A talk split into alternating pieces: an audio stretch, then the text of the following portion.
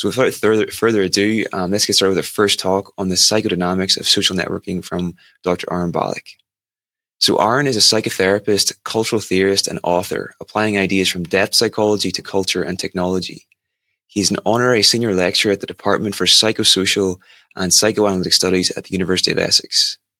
As a psychological con- consultant for the media, he's advised and contributed to a variety of projects that aim to bring quality mental health content to programming for young people and adults alike. Aaron has been an agony uncle for many years for both C B B C and B B C Radio one, online, on the radio, and on the television.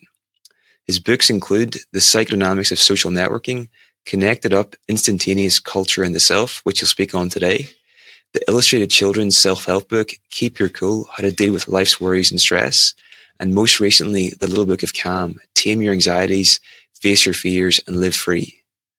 Aaron is a director of Stillpoint Spaces, an interna- international psychology, co-working, therapy and events hub in London, which I have been a member of and can highly recommend.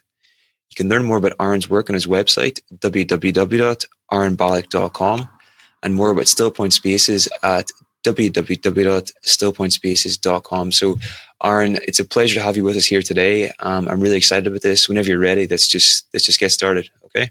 Great. Uh, thanks for that wonderful introduction, Niall. Um, hi, good morning, everyone. Um, I'm sharing my slide, my first slide with you, and I just want to reflect for a second as I do how uh, this sort of COVID situation um, mimics, uh, because of our reliance on technology, it kind of mimics a lot about what I'm going to be talking about today. So, for example, I can't see any of you, um, but you can see me. And I know that I'm talking to several of you. I don't know how many. And at the same time, I'm sitting in my room, uh, in my office, by myself. So it feels like I'm talking to myself. And a lot of you will be familiar with this uh, when we come when we talk about social media. Um, it mimics the same dynamic, which is going to be really important. So that dynamic primarily being when you're engaging with social media most of the time, you're having uh, a relationship kind of seemingly on the surface with yourself, because you're generally the only one there, while at the same time communicating to um, a larger community, either sort of a limited one via Facebook or perhaps a nearly unlimited one on something like Twitter if you have a public profile. So this uh, this paradox of being alone together, to use Sherry Turkle's words, is something I'm going to be reflecting on. And just so you know what to expect a little bit, we're going to do this first uh, forty-five minutes. I'm going to be talking mainly about the findings in my book from the interpersonal uh subjective perspective, so what happens to the individual.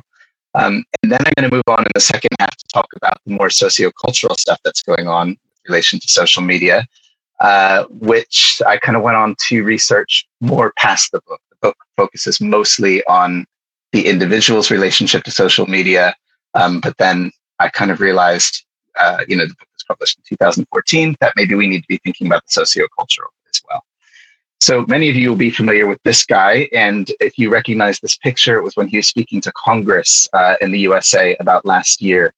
And anybody who saw any of those hearings will kind of get a sense of um, what we should kind of be worried about. Uh, basically, Mark Zuckerberg was running rings around the members of Congress who hardly understood the functioning of, of Facebook um, just as a user, let alone the background algorithms and how it works.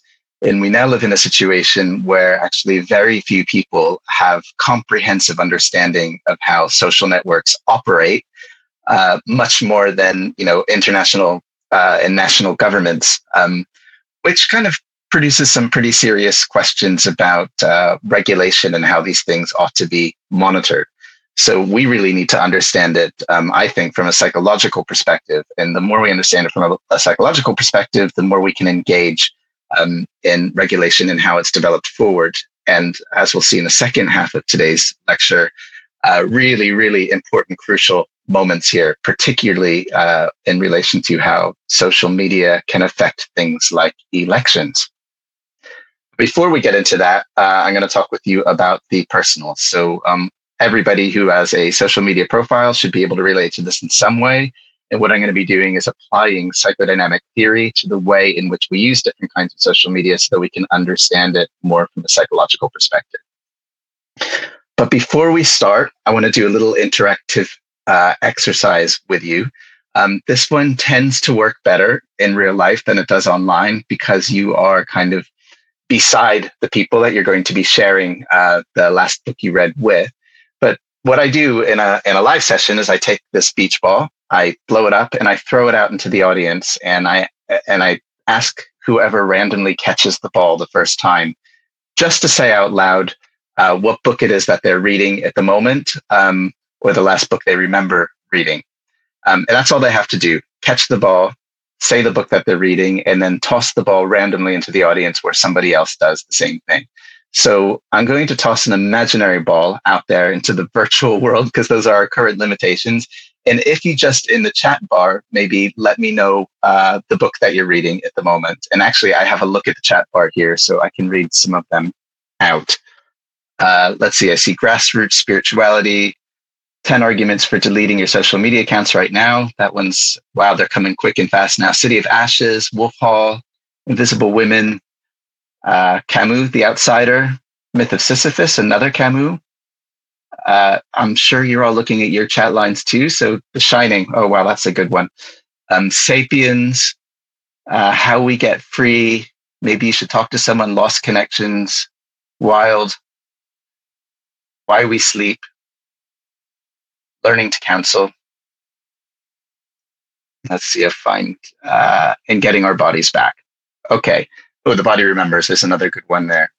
Now, it is, again, hard to replicate the real world situation in an online situation. But what I usually do next is I ask people how they feel when that ball is coming at them, right? So in this situation, you're voluntarily putting something in a chat. There's a little bit of distance. Nobody's seeing your face. You're not saying the title of the book out to the entire room. When we're in a room together, you don't know whether you're going to get the ball. You receive the ball, and then you're put on the spot to say something out loud. And the lesson in this, in a sense, is what is the thing that happens to you in that moment of expectation when I ask the question and you've got to answer it in front of your peers? And what we often get is a lot of anxiety. And we get a lot of anxiety de- depending on uh, kind of what, what group is in the room. Sometimes these are groups where people are with their, you know, if it's a counseling training, for example, they're with their trainers, their tutors, maybe their supervisor. Someone in the chat just said, my mind goes blank. Um, sometimes it's just in a, a general conference, say on technology, or a general conference on psychology, or one like this where we're looking at both, and people get nervous. And the question is, why do people get nervous? Right? And that's what we're going to be talking about. Someone just said, oh, shit. Yeah. Okay. Isn't it interesting, though, that the oh, shit moment arises when I'm asking what you could say is a relatively banal question? What's the last book you read, right? What's the big deal? It's it's just a book, right? But we know the answer to that question because we know that you're not posting just the last book you've read, that you are making an identity statement, right? So it is one thing if you say, I'm reading Camus or Kafka, and it is another thing if you're reading Fifty Shades of Grey, right? Now, you may be reading one or the other, but uh, who you represent yourself as to the world by way of the title of the book is about your identity and how you want to show up in front of people. So I imagine this is a smart enough crowd, so you kind of know, you know where I'm going with this, right? So some of you may or may not be familiar with this expression. Anybody want to pop that one into the chat bar if you know what this uh, this means? Maybe five seconds. Oh, yeah. Okay. Thank you, Miriam. What you see is what you get. This is kind of the idea, right? What you see is what you get. This is the book title I'm putting out there. This is the book I'm reading. But actually, when you think about it, what you get is not what you see. Okay, so we see the book title, we see Camus, for example, but we don't see the process, the emotional, psychological process that's going on in somebody's mind uh, when they choose to say Camus out loud. We don't know that they're reading Camus. It could be Fifty Shades of Grey, or it could be Camus. So we're going to start thinking about the process side of things because what you see is not really what you get. What what you get is... Uh, more than what you see. So if anybody out there is familiar with Freud's theory on dreams, it kind of comes in handy about now. So Freud said that when you're uh, analyzing a dream, you have to make a distinction between what you call the manifest content and the latent content. You're going to be asking me, what, what does Freud's interpretation of dreams have to do with social media? And I will, I will get there, right?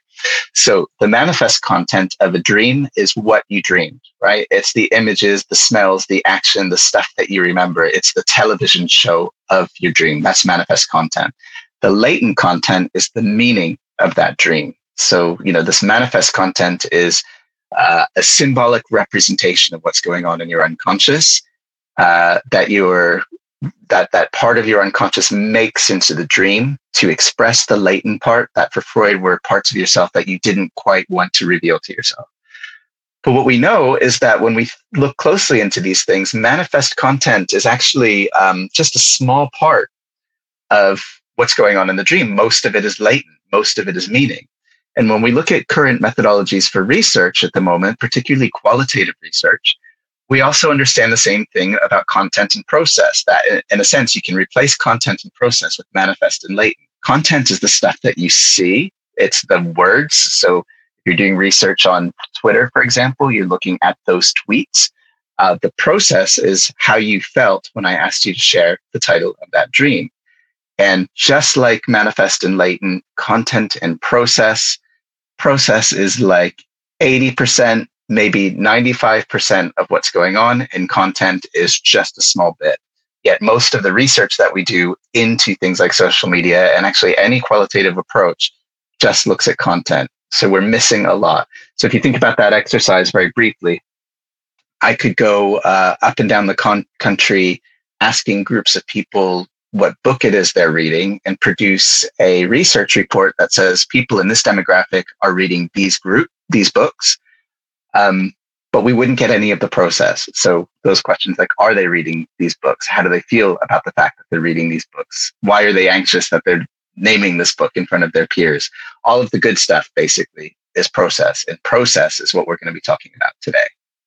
So let me just frame it for you very briefly. You know, we tend to get into this uh, state of mind that kind of states that, you know, technology is something essentially different from what we're used to. But actually, technology is just another kind of a tool. So humans uh, distinguish themselves from most animals, except the higher primates, by their use of tools.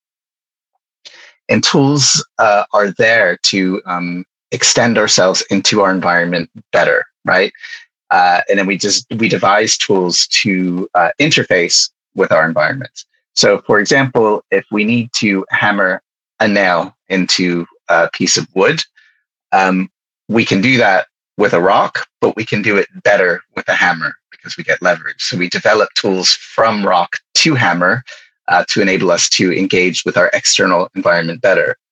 But the thing about tools is that uh, they're not necessarily neutral, right? That they interact with our environments in the way we choose to interact. So a hammer can be a really brilliant tool to hammer a nail into a piece of wood.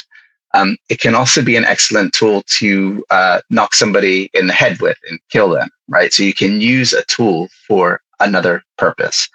Um, you can also try to screw a screw into a piece of wood with a hammer, and you won't do a very good job. So tools can be used for what they're intended for. They can be used for what they're not intended for well, or they can be used for what they're not intended for badly, okay? So I want us to be thinking about our engagement with technology as uh, a very highly sophisticated tool that can be used well uh, or badly. It could be used for certain purposes and uh, for other purposes that it's not so good at. So if we kind of just model this out, and you'll see I like I like these models, using quite a few of them. Imagine a self that is mediating between its unconscious, so what's going on in its psyche. Uh, you could include conscious awareness as well, and unconsciousness, and the environment. And basically what the unconscious does is it functions with the self to get its needs met in some kind of ways with the environment. Um, you can read unconscious in a variety of different ways. If you want to take it uh, from a strict Darwinian perspective, then you think uh, the unconscious is a drive that produces thirst. The self experiences that thirst, and it goes into the environment to look for water. So that's a very basic way uh, in which this would function. If you want to get a more complicated situation and you take an attachment theory, for example, you could say that the unconscious desires love and then it needs to go find love out in the environment, which is a bit more complicated task, as most people will probably agree, than it is to find a glass of water. So we developed tools to extend the reach of our needs and desires out into the environment. And if we kind of go back in time, we can look at sort of a, a primate man um, who wants to get some food, clothes, and tools that uh, he can make out of this deer. And what does primate man do? Um, he makes a he makes a tool, right? I've been told by many anthropologists that this is a terrible slide because Neanderthals did not make bows and arrows, but I think you probably get the idea. You imagine a spear instead. So we can see a leap in how we engage with our environments between uh, running after a deer, um, throwing rocks, for example, and uh, getting a bow and arrow or a spear and hunting a deer properly, right? So the, the tool enhances our ability to get what we need. Um, but if we fast forward to modern times, um, we realize that our tools might make things too easy. So we take a modern person and we replace the tool with what? Any guesses uh, today in modern Britain about what you replace the bow and arrow with to get what you need? Okay, someone said a gun. I think uh, maybe maybe more in the United States, more than in the U K, but sometimes. So the gun would be the direct relationship. I think uh, somebody got it right on the money, though. Uh, Olivia, yeah, money, right? So money becomes this universal tool. So yes, uh, you can go out and shoot yourself a deer if you want to. There are not a whole lot of people doing that, but some are. Um, but all the rest of us get money, um, and then we can buy what with that. We don't go for the deer anymore. We just kind of go for the burger, which we can get for very little money. And again, if we model this one out, what do we learn? Okay, that actually it takes a lot of energy and ingenuity to get that deer, even if you're using a bow and arrow. It doesn't take a whole lot of money or ingenuity to get that burger, especially these days when everything's on a Deliveroo. So the consequence is that our uh, instinct drives us to get fat, protein, and carbohydrate, salt, and sugar in certain quantities, but kind of has expected us to work for it.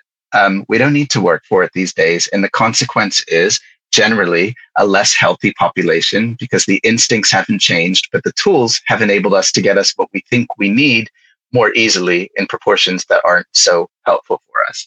So I'm sure you can see that this is a metaphor for social media that we're going to be talking about.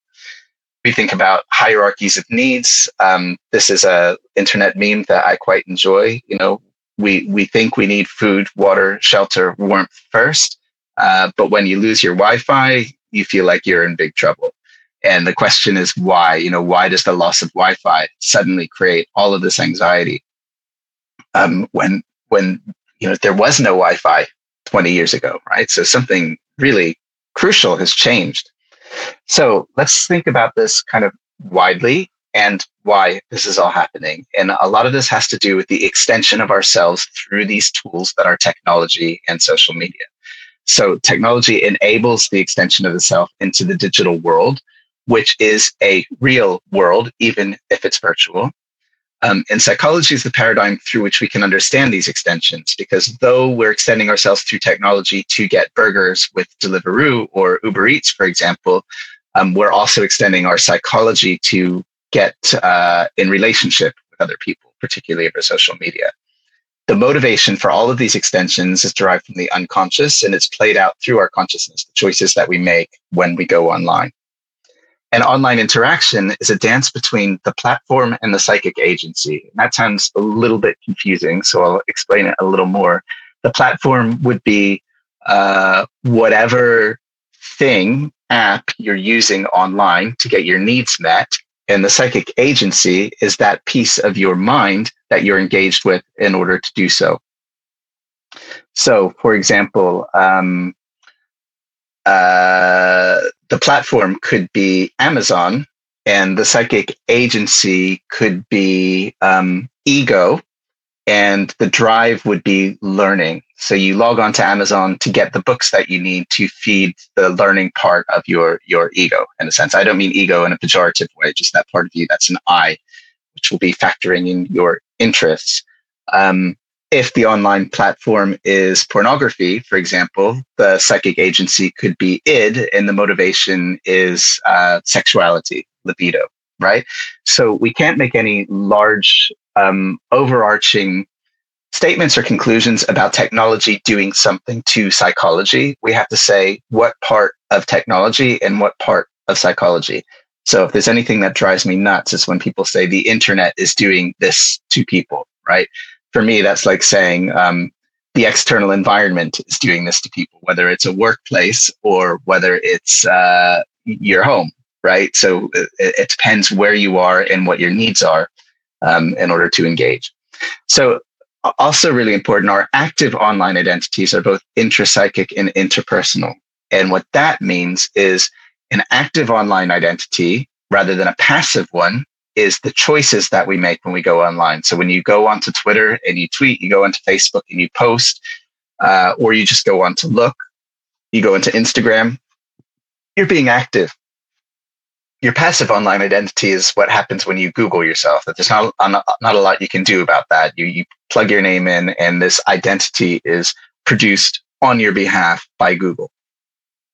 When we're making choices online, those choices are intrapsychic, which means all those different parts of your psychology at work to make choices, conscious and unconscious, about what goes on there, and interpersonal. So it's coming out from what's going on inside yourself, but also your expectations about what's going on between people. So it's really important always to think that both of these things are going on. Right now, I feel like I'm in a room talking to myself, but I know I'm talking to all of you, right? Uh, so it's intrapsychic, I'm having this experience with myself, and interpersonal, I'm having this experience with you. So again, let's model this out, right? So we have our unconscious, um, and we all have an unconscious. And if you are from a Jungian persuasion, you'll also believe that we also share aspects of unconsciousness, and we're all in relationship with each other. So you imagine each of these blue balls as being one self and another self in relationship with each other, being informed and led by unconscious desires, uh, fantasies, motivations, et cetera. And what technology does, like this tool, is it sits on top of that relationship and it mediates it, right? So when you're relating to another self through Facebook, it goes through technology. It doesn't mean that this big blue arrow stops happening. People are still interrelating with each other all the time, and they're interrelating through technology. And it gets more and more complex. So you might be interrelating with the same person in real life and technology, or you might be interrelating with uh, a person in real life and other people that you don't know just through technology. So it works in a whole variety of different ways, but almost always interpersonal and intrapsychic. So um, if you want a tweetable from this, this uh, lecture, this one would be it, right? Psychologically, we discover ourselves between ourselves and others. Okay, for those of you who are familiar with Winnicott, you'll know that uh, there's no such thing as a baby. And what he meant by that is that the baby needs its primary caregiver uh, to understand who he or she is, right? Um, we're not going to go too deeply into developmental psychology, but developmental psychology is really, really important for our purposes here, because we come from a place where our egos develop in relationship to others. And actually what we do across social media, or what we try to do through this tool, which sometimes works and sometimes doesn't work, is we try to discover ourselves between ourselves and others. Um, that's why we do it. That's the thesis that I'm going to be sharing with you today. That's the main motivation. I want to discover myself. I want to discover you. And social media is the way I'm able to do that. So when we look at something like uh, relational psychoanalysis, which is what I use to understand uh, social media, one of the key ideas in that is recognition. And recognition is a very simple word, and that's why I like it. It's not full of jargon. Um, and the idea is, and you can see very well in this picture, when there is a baby that is experiencing its uh, unformed ego, its undifferentiated visceral experience, the job of the primary caretaker, which is so often the mother, is to recognize what's going on for that baby. And as the baby develops, that recognition turns into recognition of the ego, who that baby is, what the baby's personality will develop as. Um, and the baby starts to do the same thing with its mother or primary caretaker, starts to recognize when mom is anxious, recognize when mom is okay and starts to alter their behavior in relation to the mother. Really, really important stuff. Now, Jessica Benjamin, who's one of the great theorists in uh, relational psychoanalysis, says this. She says, uh, recognition um, is to recognize, is to affirm, validate, acknowledge, know, accept, understand, empathize, take in, tolerate, appreciate, see, identify with, find familiar, and love. So there are a lot of verbs going on here, but just as an example for you to think about how important recognition is, all you have to do is think of one important moment in your life, probably from your childhood, and choose one of these words. Um, let's just take appreciate because it's an easy one. Um, think about a time when you required appreciation from someone, say a parent, and you didn't get it and how that felt. You know, like you brought home an art project from school and you wanted your mother or father to see it and like it, and they just didn't, they didn't get it. Or imagine a time when you wanted appreciation and you did get it, right? The, this desire to be recognized as a real human being is absolutely fundamental to our functioning. And it uh, it's a motivation that we experience every single day. And it's a motivation that, in a sense, we require or ask for when we go onto social media. And you think about the uh, the complexity that I'm getting at in this slide here, and you imagine going onto Facebook and getting it through something like this. Okay, so we may be sharing something across social media, and that like or that follow or that retweet or whatever you want to call it is actually doing the job of an unconscious desire to be recognized, to be affirmed, validated, acknowledged, or even loved. So it's really important to conceptualize here with me the complex nature of that desire and the simplicity of how it's met uh, with online uh, social media. Now, it used to be that you could just like, but I think, I don't remember, two or three years ago, Facebook at least introduced a few more options, right? So you could like or be angry or say wow or laugh or love, which gave a little bit more uh, detail to the functioning. Um, but still, we're talking about, what, six six options here. Now, of course, we can make it more complex. We can add text. Uh, we could throw up a little uh, GIF of something funny or video. We could share some music. So there is uh, an introduction of more complexity in meeting the recognition need, but it is still functioning across the social network. So if we go and kind of map this out again, um, we see our old model here, the unconscious two selves interrelating with each other. And then instead of technology, we choose which technology, because as I've been saying, the architecture of the technology is so very, very important as to what gets mediated and how. So you imagine two people in relationship with each other over technology mediated by Facebook. And what does Facebook do? It speaks to the ego. So what is the ego? The ego is that part of yourself that mediates between your internal world and your external world. It synthesizes all of your unconscious stuff and produces it in a way that uh, you relate to the world as an I, as a subject. And the reason why Facebook talks mostly, not exclusively, but mostly to ego, and again, I don't mean this pejoratively, I mean the ego as the I, although it can have pejorative effects, is because Facebook is kind of like a virtual Uh, public space. Now, what happens with the ego is it um, behaves in different ways depending on which public spaces you're in. So if you're in a fancy dinner party, your ego is going to behave differently than if it's two o'clock in a nightclub and you're completely inebriated. So the ego will, will pitch and turn depending on what its requirements are. And depending on who you're talking to on Facebook, your ego will do the same. And for most people, Facebook has a whole variety of different audiences, from family to friends to work colleagues, which in a sense has a consequence of reducing ego expression down to its lowest common denominator. You know, you don't want to offend some people that might, uh, you don't want to appear one way uh, to one group and the other group. So if everybody's in one place, your your ego is going to be relatively conservative depending on who you are and who your Facebook following is and your settings. So for example, if your Facebook audience is just close friends, your ego will feel a little bit more free to engage than uh, if it's a variety of different people. So I'm throwing this up just so you can see that this is a model for Facebook and it will be different for different social media. Now, if we take the one person side of what's going on on Facebook, same model, you've got your unconscious communicating through the self, communicating through Facebook. Facebook kind of activating the ego, so that part of psyche that is ego. And as you can see here, it's kind of tipping out. And the reason why I've tipped it out is because when you're engaging in Facebook, you are outward facing, right? You're in this environment. You're really engaged with what's going on outside of yourself. You tend to be less reflective. You tend to be very concerned about how you're showing up. And the consequence of this is that your ego tips out rather than in, and it kind of inflates, right? It gets concerned about how it is perceived and how it is perceiving others. So Facebook, in a way, is an exemplar of the tipped out ego-facing social network.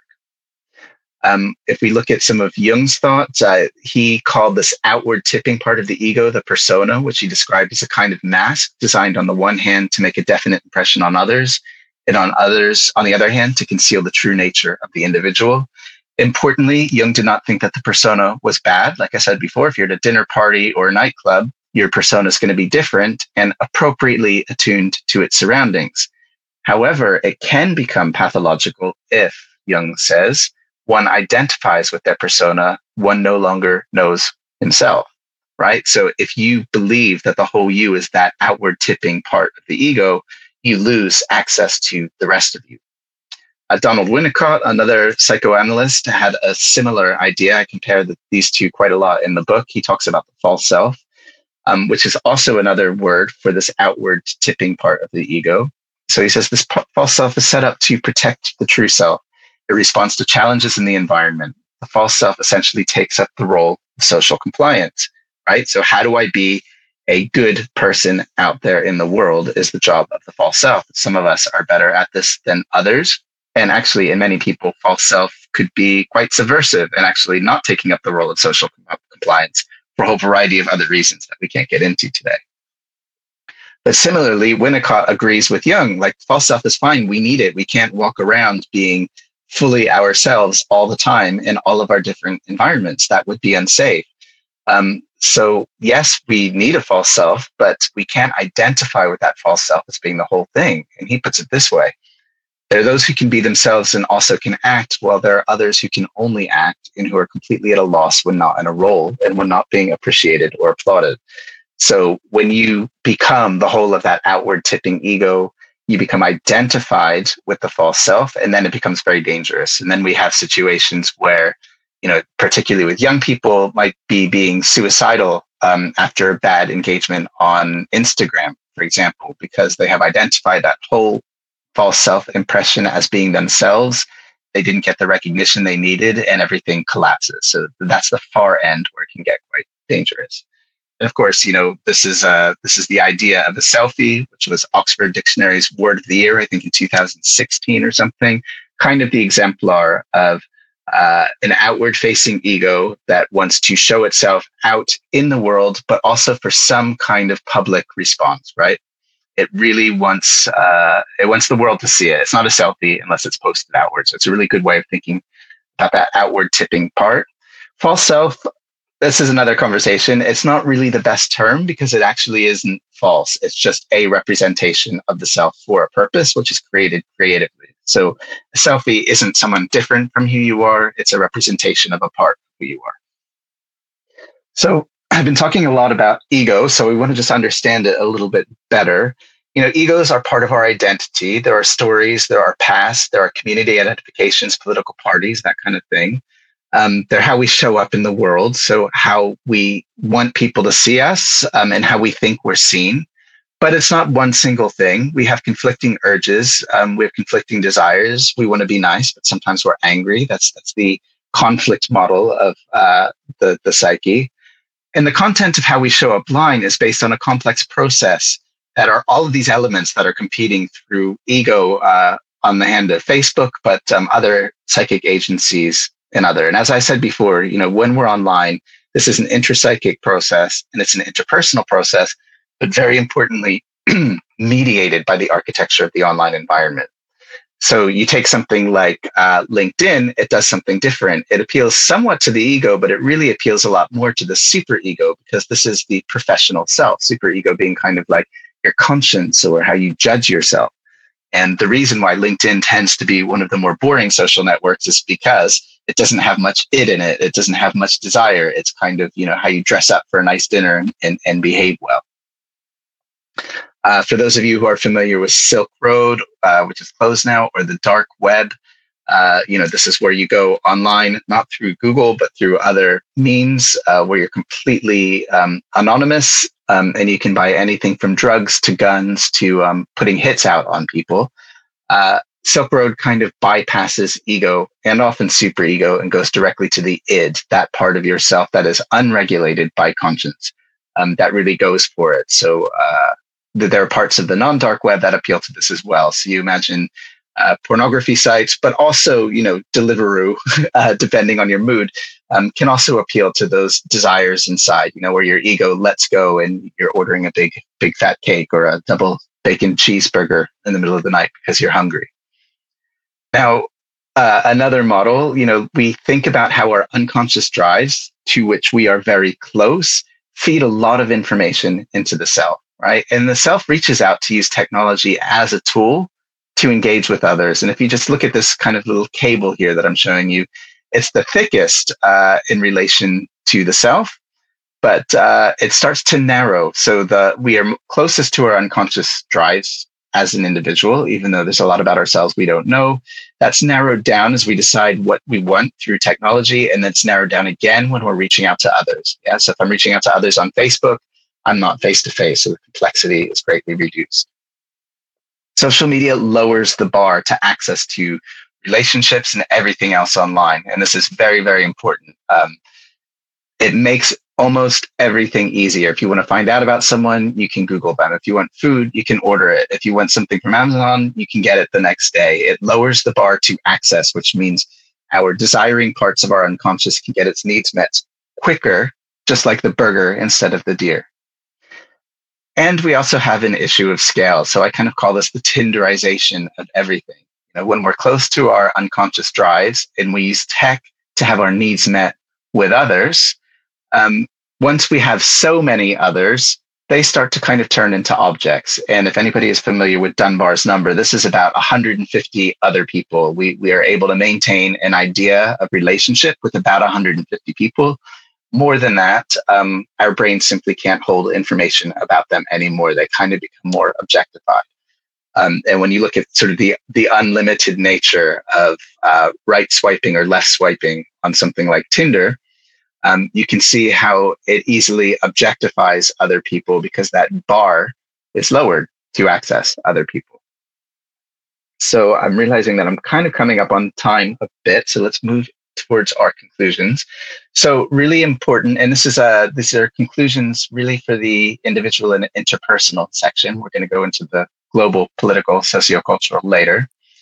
Um, let's remember that selfhood has always been extended into other people's minds, right? So that baby in relation to his mother, um, or her mother, or his father, or their father, or their mother, primary caretaker, right?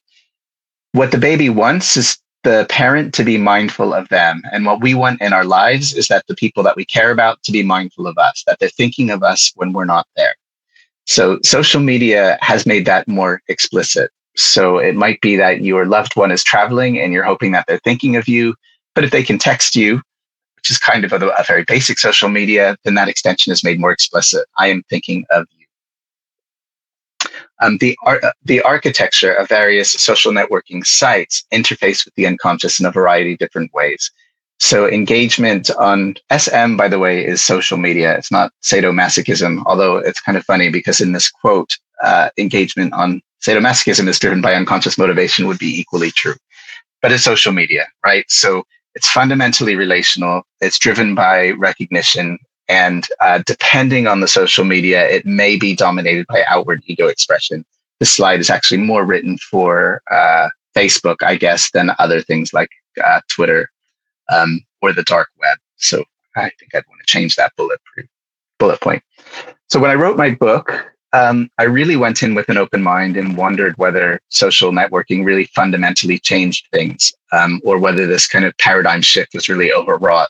Um, I'm now pretty convinced that, yeah, it actually has changed uh, individuals and societies quite a bit for a variety of reasons that I'm going to go into now. So the instantaneous nature of engagement is part of it. And all of these things I'm going to say work synergistically with each other, meaning that you have the one thing and the next thing uh, enhances both of them. So we can share our thoughts with the world instantaneously without thought, right? So if you, you know, twenty-five years ago, if you read a newspaper article you didn't like, you'd have to write a letter to the editor, put it in the post, you know, and it might show up in that newspaper as a letter two or three days later. So that, that instantaneousness is kind of new. We can also do this in relation to actual people like celebrities and politicians uh, on Twitter. The ease of re- replicability, right? So we we instantaneously put that thing out there, and then it can be shared, reposted, copied, sent around the world super, super easily. So something that you may have intended for one person can suddenly be available to everyone, which makes our privacy vulnerable. We put it out there, it's replicated, more people know about it than we had expected, um, and it's instantaneous. Scalability, right? Something that we might share with an individual can suddenly be scaled to pretty much anyone in the world with an internet connection. So uh, the impact of that can be pretty huge. And the online disinhibition effect. So this is the idea that what we tend to put online, we tend to do easier than uh, if we weren't online. So we might say something in a tweet or say something in a message um, that we would be reluctant to say face to face. So you can imagine how if you're disinhibited and it's instantaneous and it's replicable and it could be a threat to your privacy and it's scalable, how quickly things can uh, get out of hand. Now, most of us are kind of getting pretty used to this these days, um, but this is kind of this is kind of an easy way to understand how that all works. So in addition to all of these problematics, and I guess I also want to share, I'm not, you know, I'm not dystopian about social media, but these are the dangers of it. Once it's out there and replicated and scaled up, um, it's very difficult to delete it. So we have this thing called the digital dossier or the cyber shadow that could follow us if it's related to us. Something that we posted online many, many years ago uh, can be found, which affects how other people perceive us. The low bar, which I mentioned before, all of this makes it easier. The low bar is very related to the disinhibition effect. And the aperture effect on complexity, which isn't something I spoke about too much here, but it's that idea that interpersonal recognition, face-to-face internet uh, it, recognition uh, is a high level of complexity that includes all of your senses, voice, body language, eye contact, smell, unconscious communication. Uh, that's wide aperture, just like in a camera. Um, becomes narrow aperture when we go online. So a text message would be very low complexity, very small aperture, whereas a Skype conversation would be slightly wider, but not as wide as a face-to-face communication. The potential for objectification in the tender, Tinderization of everyday life, and really importantly for our discussions today, the platform's architectural effect on the psyche, right? So, uh, Really, you know, Facebook is different from Instagram, it's different from Twitter, it's different from LinkedIn, it's different from uh, uh, the Guardian comments page. And we have to be very precise when we're thinking about psychology about how each of these things affect uh, different aspects of the psyche and then what the cumulative effect is uh, on individuals and cultures. So I bring us back to uh, the original question, what's the last book you read? Let's not think about this here as the last book you read. Let's think about this as uh, anything that um, you've posted online, right? So you're not sharing the last book you read. You are sharing more like these kinds of questions. You know, who are you right here, right now, in front of all these people? How do you want to see yourself? How do you want others to see you? What part of you are you raising up and what part of you are you keeping hidden? Where is your private self and where is your public self? And these are just a few questions that I am proposing underlie uh, unconsciously and a little bit consciously almost every time we post something on any social media network. You are doing psychological work with regard to recognition, how you wish to be recognized, how you are recognized, how you recognize other people. And there are some uh, really important consequences uh, to that. So this pretty much draws an end to the uh, individual uh, part of the presentation. I think we're going to probably go into a break about now. Um, and then we're going to move into the collective consequences of these models. So this part is a little bit less psychoanalytic, but um, I thought it was really important to incorporate other sort of psychological perspectives, particularly when we come to the uh, collective. Um, psychoanalytic is really good at looking at the individual. It has a lot to say about the collective as well, um, but other forms of psychology have a lot to add. So I'm going to be talking about this. We're going to be getting a little bit more political and cultural here. And I'm going to start with this one, I'm afraid, which I'm sure we're all sick of hearing about, but uh, we're moving up to another big, big phase. And I want us to think about two thousand sixteen. I want us to think about Cambridge Analytica um, and think about social media's role in all of that just for a little while, right? So these were the polls leading up to the big Brexit reveal.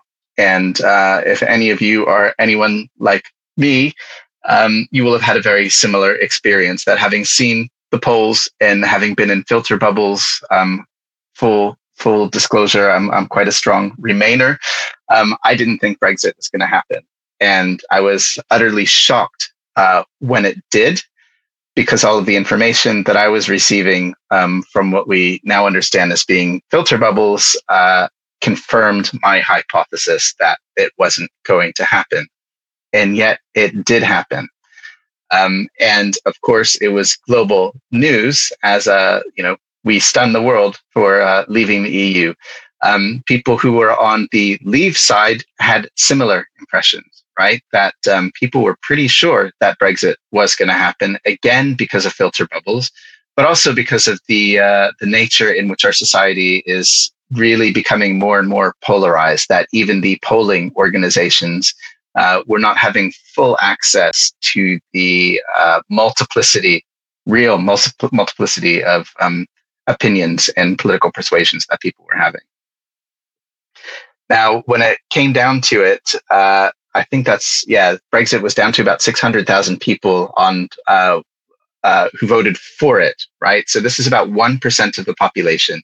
Now, anybody who's interested in all of the machinations that happened uh, around this and uh, Cambridge Analytica, because I can't go into great detail in the time that we have, I would really encourage you to look at Carol Cadwalader's look in The Guardian and The Observer, who's been the investigative reporter who's gone into all of it in great detail. Um, and it's really fascinating, quite frightening read. But she says it's not a stretch to believe that a member of the global one percent found a way to influence this crucial one percent of British voters. Now, I'm not going to get into the nature of who and how, um, though it is really important and that there are some nefarious forces at work in it. I want you to think about this idea about not necessarily the one percent um, influencers, but the one percent influenced, right? So the idea that we're often stuck with is, um, you know, is social media really going to change my mind? You know, if I'm a pro-Remain, am I really going to be turned to pro-Brexit, even, you know, even with loads and loads of fake news and filter bubbles and all this kind of stuff? The thing is probably not, but um, you don't have to be convinced. Only just enough people have to be convinced um, on any given notion in order to flip some very important conclusions. It is possible that more than zero point six percent of voter growth turnout between two thousand six and two thousand ten might have been caused by a single message on Facebook. So this is another piece of work that was um, a Get Out the Vote campaign that happened uh, via Facebook. This was a politically neutral campaign, so they weren't saying vote left or right. They were saying vote. But there's some evidence to say that more than a half percent of the voter growth that uh, in turnout that year could have been as a result of this campaign on uh, Facebook. And when we think about zero point six percent of the population, okay, that's slightly lower than the one percent that turned the Brexit vote, but we want to ask these questions about uh, who's getting out the vote, how they're getting out the vote, and then how uh, that might have a profound effect on, on what's happening um, in society. Now, we're all a little bit too familiar with this guy. And importantly, uh, in two thousand sixteen, before the Trump election, He uh, literally said this, right? Soon you'll be calling me Mister Brexit. Um, I don't think anybody called him Mister Brexit, but what is he doing here? I think, in a way, claiming some responsibility for what happened in Brexit. And many, many people believe these days that the Trump, that that Brexit, in a sense, was a trial run for the Trump campaign. Um, and we know through Carol Cadwalader's work that a lot of the same organizations and a lot of the same funding came from the same sources behind the Trump campaign and the Brexit campaign. Um, and it's kind of ironic because when we think back to Obama's first campaign, uh, there was this real sense that um, they were the first campaign to really use social media um, as a way to bring out the vote. Um, and for those of us who are left of center, you know, thought this was quite a good thing. Um, but the way in which that campaign used social media, and every campaign was using so- social media, was in a sense more innocent back in those days. This, this was like um, about engaging people and about um, accessing people rather than about kind of manipulating people, which is now turned into. And uh, we have real reason to be a little bit nervous about what's coming up. Um, In November too, because uh, social media again is a is a war ground.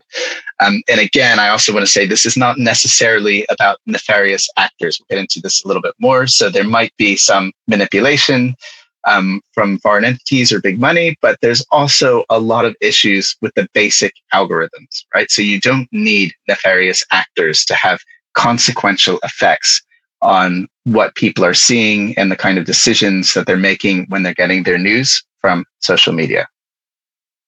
So we move um, on to that election. And this was like the night, well, let's see, this is October thirty-first, right? So election day in the U S is November third. So we're talking three days before. Um, our presidential forecast from the New York Times, highly respected uh, outfit, um, ninety percent chance that Hillary Clinton was going to win. For those of you who were up that night, the New York Times Uh, election app had her at more than ninety percent on election night and Donald Trump on less than ten percent that night. And we all know what happened.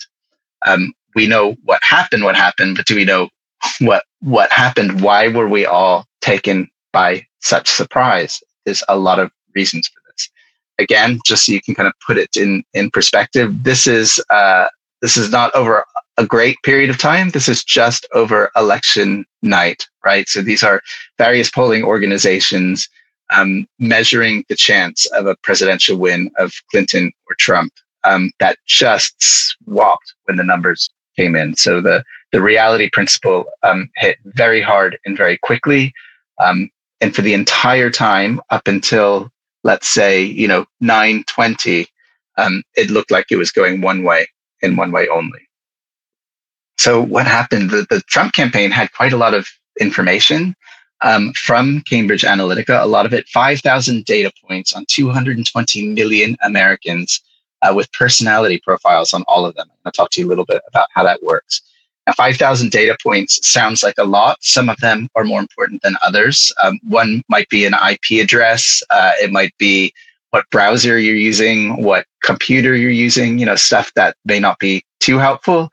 But some of those data points could be uh, more interesting, such as, uh, you know, how neurotic you are, um, whether you're a worrier or not, whether you're left wing or right wing, um, whether you're gay or straight, whether you're black or white, um, you know, some pretty personally identifying information. Uh, the Republicans also had something called the Voter Vault, um, which was another source of online information, which contained three hundred terabytes of data, um, with more than seven billion micro-targeting data points on more than two hundred million voters. Now, these are just really big numbers. And if you don't know what a terabyte is, let's just say that three hundred of them is a hell of a lot of information and a lot of, lot of, lot of data points. This is really the nature of big, big data that uh, we sort of voluntarily and involuntarily hook, hook up so much information about ourselves online that it's um, it can be quite disturbing. So what's going on? Now, we're going to be looking at the psychological part of this mostly. And for those of you who might be familiar with psychometrics, again, this is not a very psychoanalytic approach, but it is uh, psychological personality profiling, which is based on what is often called five-factor analysis, right? So uh, five-factor being uh, the the main personality types that have broadly been concluded over the years in academic and experimental psychology to be relatively representative of how people are. And the easy to remember acronym for this is OCEAN, and it stands for uh, openness, conscientiousness, extroversion, agreeableness, and neuroticism. Now, each of these function on a scale. So you can scale highly for openness, uh, in which case, you know, you're likely to, let's say, be adventurous in the kind of foods that you taste. Maybe you're into bungee jumping, that sort of thing, or low in openness, in which case you wouldn't be open to new ideas. You would be quite conservative in your own ideas and very have very low impact um, by by other persuasions. So I'm going to go through each of these, but it's just important to know that they they operate on a spectrum, that there are relatively well-respected scales that can measure you um, as a personality in each of these areas. Uh, as someone like me, who's a little bit more psychoanalytically inclined, I have some reservations and some criticisms of this model, but it is a useful model and it does have its own um, uh, verity. That that's that's important to bear in mind here. So I was just talking about openness. Uh, openness generally means how open you are, essentially, as a personality to new experiences, how curious you are, how creative you are. It involves sensation seeking, risk taking, and unconventionality. So if you score high on openness, you're more on the uh, Salvador Dali side of things. Uh, if you score low on openness, um, you're going to be less interested in new experiences. You're going to be more of a safety seeker rather than a sensation seeker. And you're going to be pretty uh, dyed in the wool in your ideas. It's going to be very hard to change your mind about it. Uh, conscientiousness has to do with how disciplined you are. So you highly disciplined if you score highly on conscientiousness, preferring structure to spontaneity. So it is possible, for example, to score high on conscientiousness um, and high on openness. So they are mutually exclusive, but you can imagine where those overlaps kind of happen. Um, some people would imagine that a highly conscientious person wouldn't be a risk taker, uh, but imagine... Um, you know, a free, uh, a free rock climber, for example, who, uh, would be sensation seeking on the one hand, but highly conscientious in, in making that path uh, up the side of the wall. You would have to be, or you'd be putting yourself quite at risk. Then we also have extroversion. So obviously, uh, in psychoanalysis, that's the opposite of introversion. Um, but in this model, it's just extroversion on a scale, right? So high extroversion or low extroversion. So if you're high, you're more the Lady Gaga end of things, sociable, outwardly focused, like to be out there in public, or, or um, energized by being out in the world. If you're low on extroversion, you tend to be more of a loner, tend to like smaller groups of people and that sort of thing. Um, agreeableness, uh, just another word for being nice. People do scale high and low on agreeableness. So if you're scoring highly, you tend to be compassionate, warm, friendly, and nice. If you score low, you're more the prickly type, uh, a little bit colder, not immediately warm. Doesn't mean that you won't be with a little bit of warming up, but as a general personality constellation, that's how it operates on agreeableness. Neuroticism is about worry. So if you score high on neuroticism, you easily experience uh, unpleasant emotions. You tend to be a worrier. You tend to be highly emotional, to be worrying about things um, more so than people who are low on neuroticism, who kind of just uh, more stoic in life. So how do you use these, these psychometrics? So the way psychologists use them is they give you a measure which might have five hundred questions on it, uh, asking you all sorts of things about, you know, in a party, do you feel like this? Uh, Uh, is your desk messy or clean? They're usually yes or no questions um, that after one hundred, one hundred fifty, two hundred fifty, depending on how many they are, you can get a pretty accurate read on where people measure on all of these five things at this point in their life. Now, uh, when we think about how these operated online, we have an instance where um, you take that ubiquitous online personality quiz, right? So, you know, which it could be something as innocent as, you know, which member of Friends are you? Right? Or uh, which Star Star Wars character would you be? And you take a test that's maybe five questions or ten questions um, that are basically uh, built upon the theory of the five-factor analysis.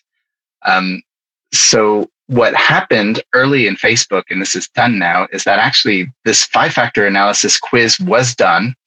Um, it was promoted across Facebook. Uh, people filled it out, shared it with their friends, and basically for free uh, gave Facebook and the progenitors of this test uh, their five-factor analysis. Not necessarily with the accuracy of uh, a psychological assessment, but it turned out to be pretty close. Um, this information was basically scraped off of Facebook. Now they've made it so you can't do this anymore. So this was sort of a window in time.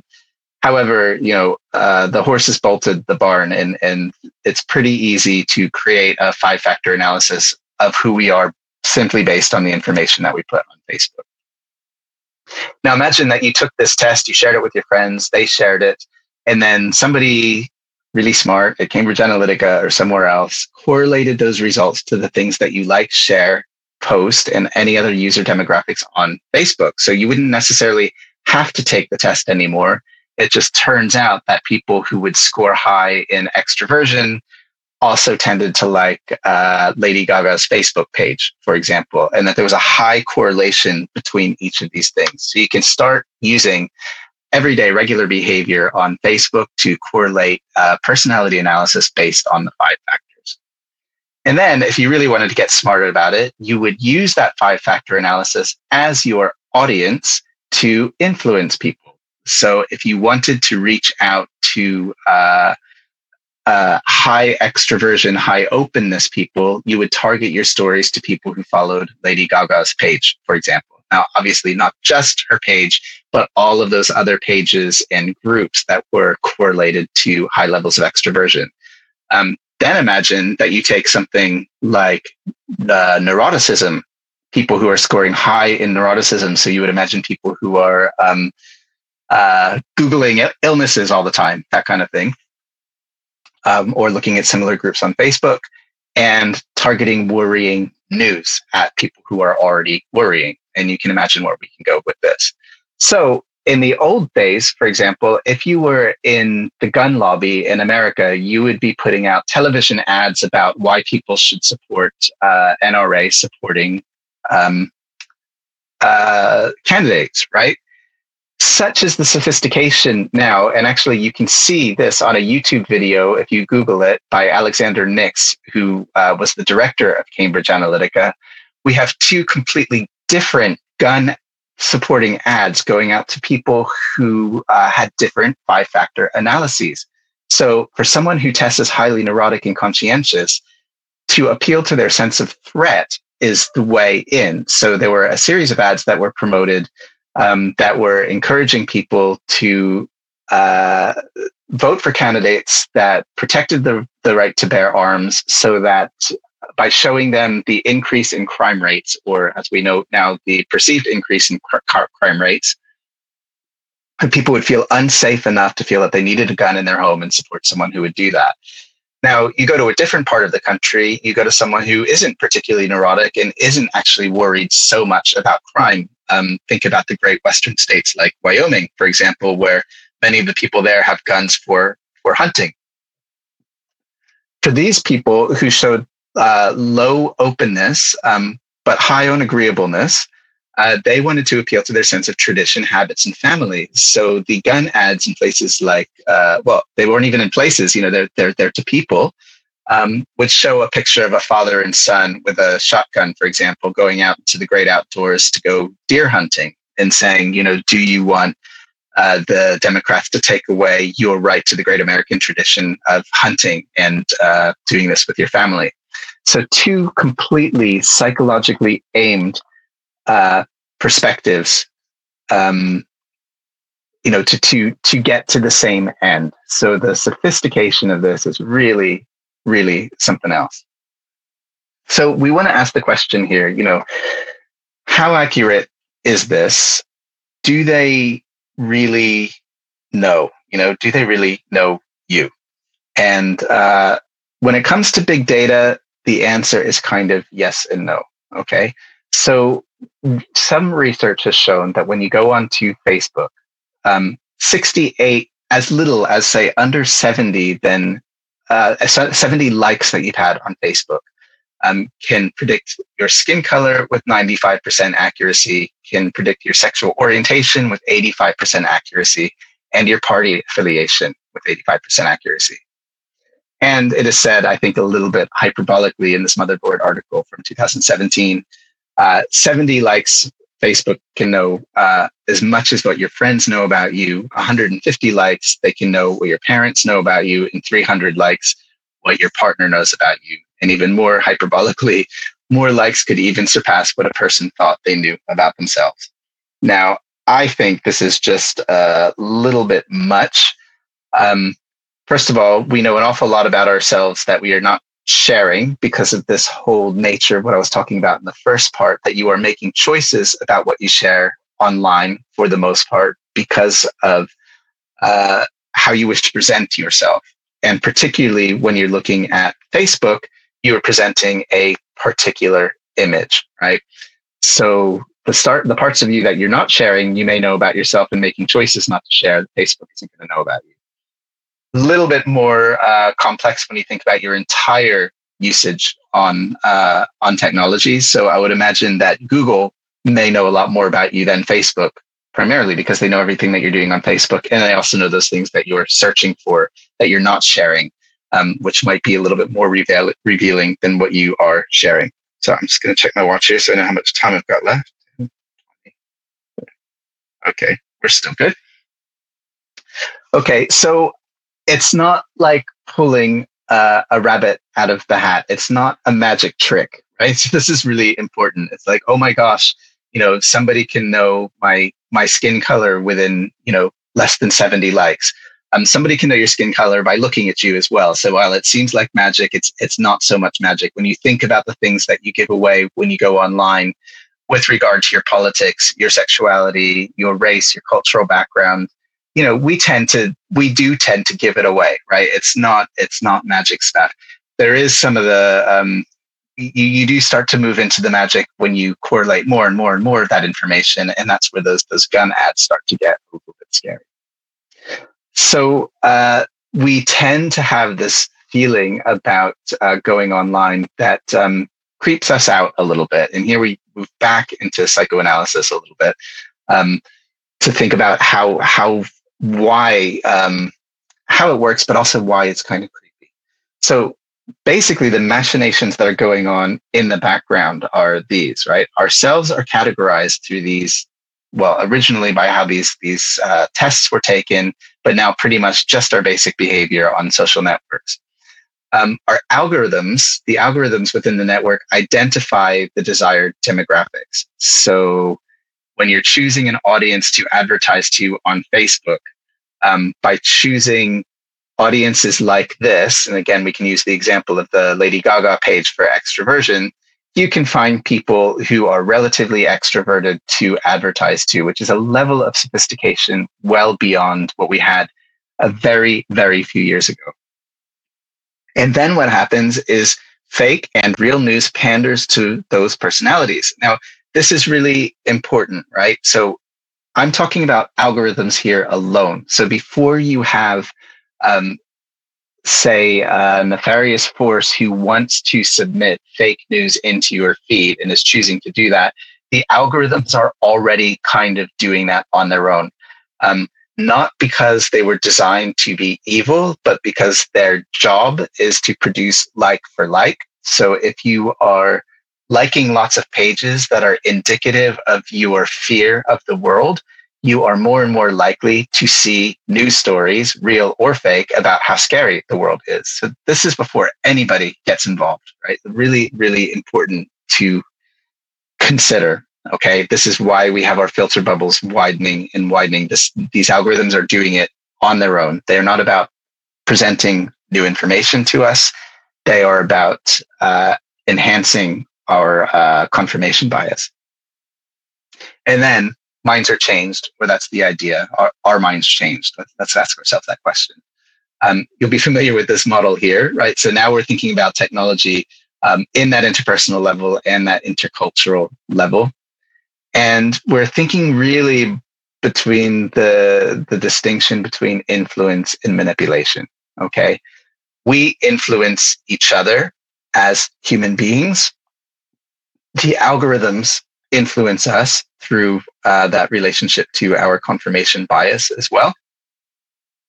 And uh, there's another level that comes in, which is manipulation. So if those news stories and if that content is made to appeal to our personality structures based on these uh, these conclusions made on the on the five-factor analysis, it starts to turn into manipulation. But it does provoke that question again, doesn't it? Like, are they going to change my mind? Yeah, you think about uh, what's important to you in life. You know, if you're center left, center right, left or right, um, how you feel about um, abortion, how you feel about uh, Brexit, you probably feel pretty, pretty sure about your feelings. And actually seeing some uh, news to the other side might not change your mind. Um, but big data kind of has a slightly different story to tell depending on who we're trying to appeal to.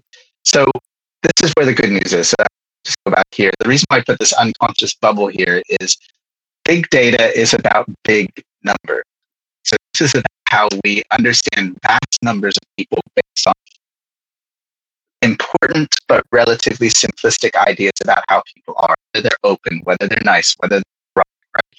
Unconscious is much, much, much more complex than that. So even if you have a relatively good idea of your fact, five-factor uh, analysis, who you are is much, much bigger.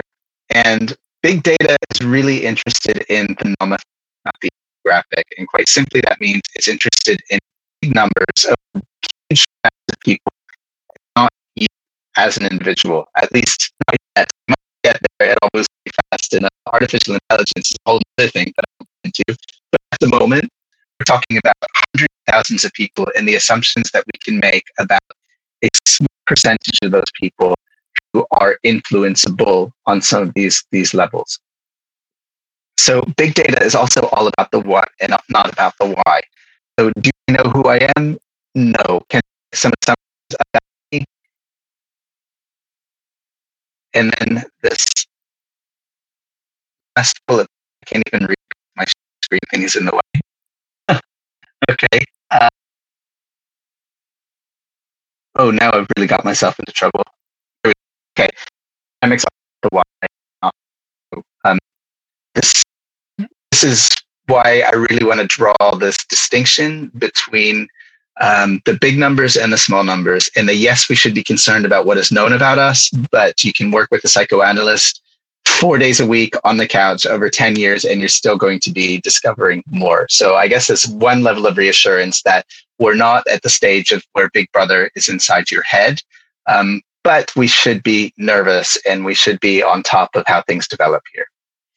So again, you know, saying that was two thousand sixteen, we think about um, the Obama period, the innocence of social media at that stage. You know, are we going to be looking back at two thousand sixteen and thinking that that's an innocent period? I mean, you know, a lot can happen in four years.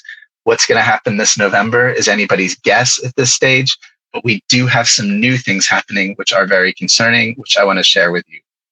So many of you will have probably heard about uh, deep fake videos. Deep fake videos double in nine months. Uh, here's another one. Facebook tries to curb deep fake videos as twenty twenty election heats up. Uh, you thought fake news was bad. Deep fakes are where real truth goes to die.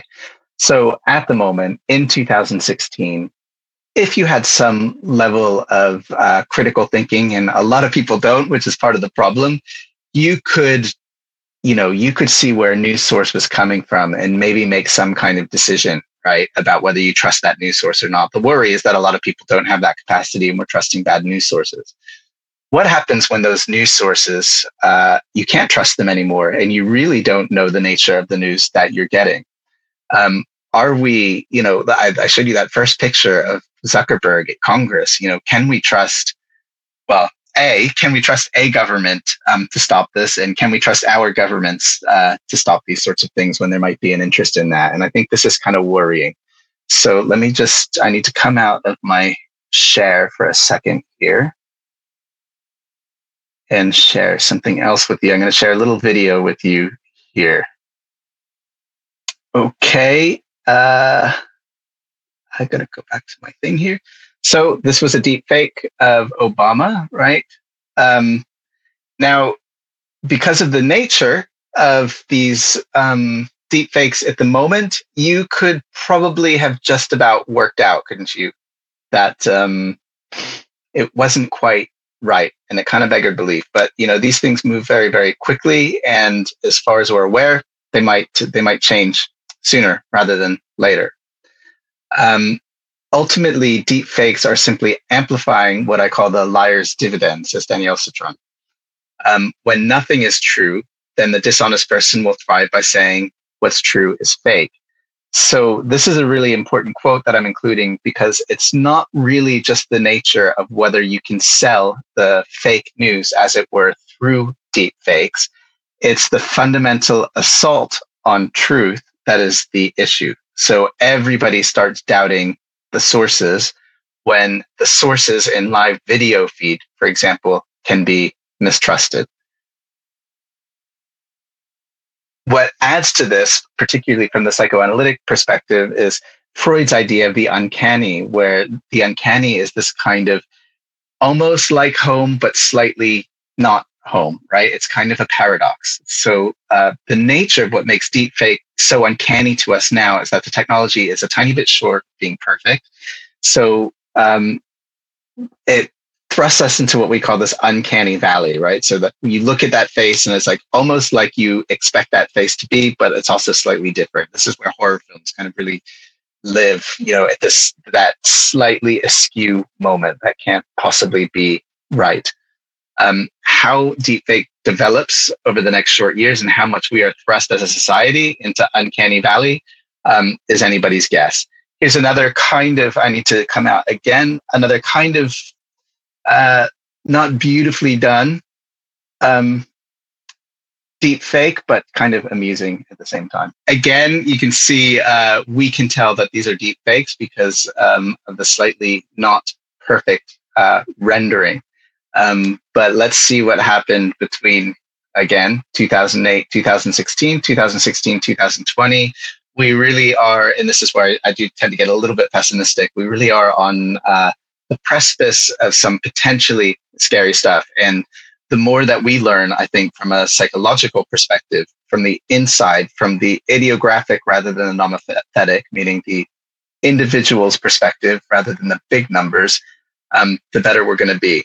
Now, what happened in two thousand sixteen is a little bit easier uh, to understand from the perspective of the United States, is that um, that one percent of the population only needed to be um, affected uh, in order for change to happen. So this was, in a sense, uh, kind of an accident of the, the messed upness of the American electoral system um, with the Electoral College. So because all of the electoral votes from a given state go to the, the winner, um, those three states uh, in the Rust Belt, you know, um, what was it, uh, Wisconsin, Pennsylvania, maybe one other, you didn't need to change a whole lot of minds. Some of those states were won by less than ten thousand votes, which is actually less than one percent, okay?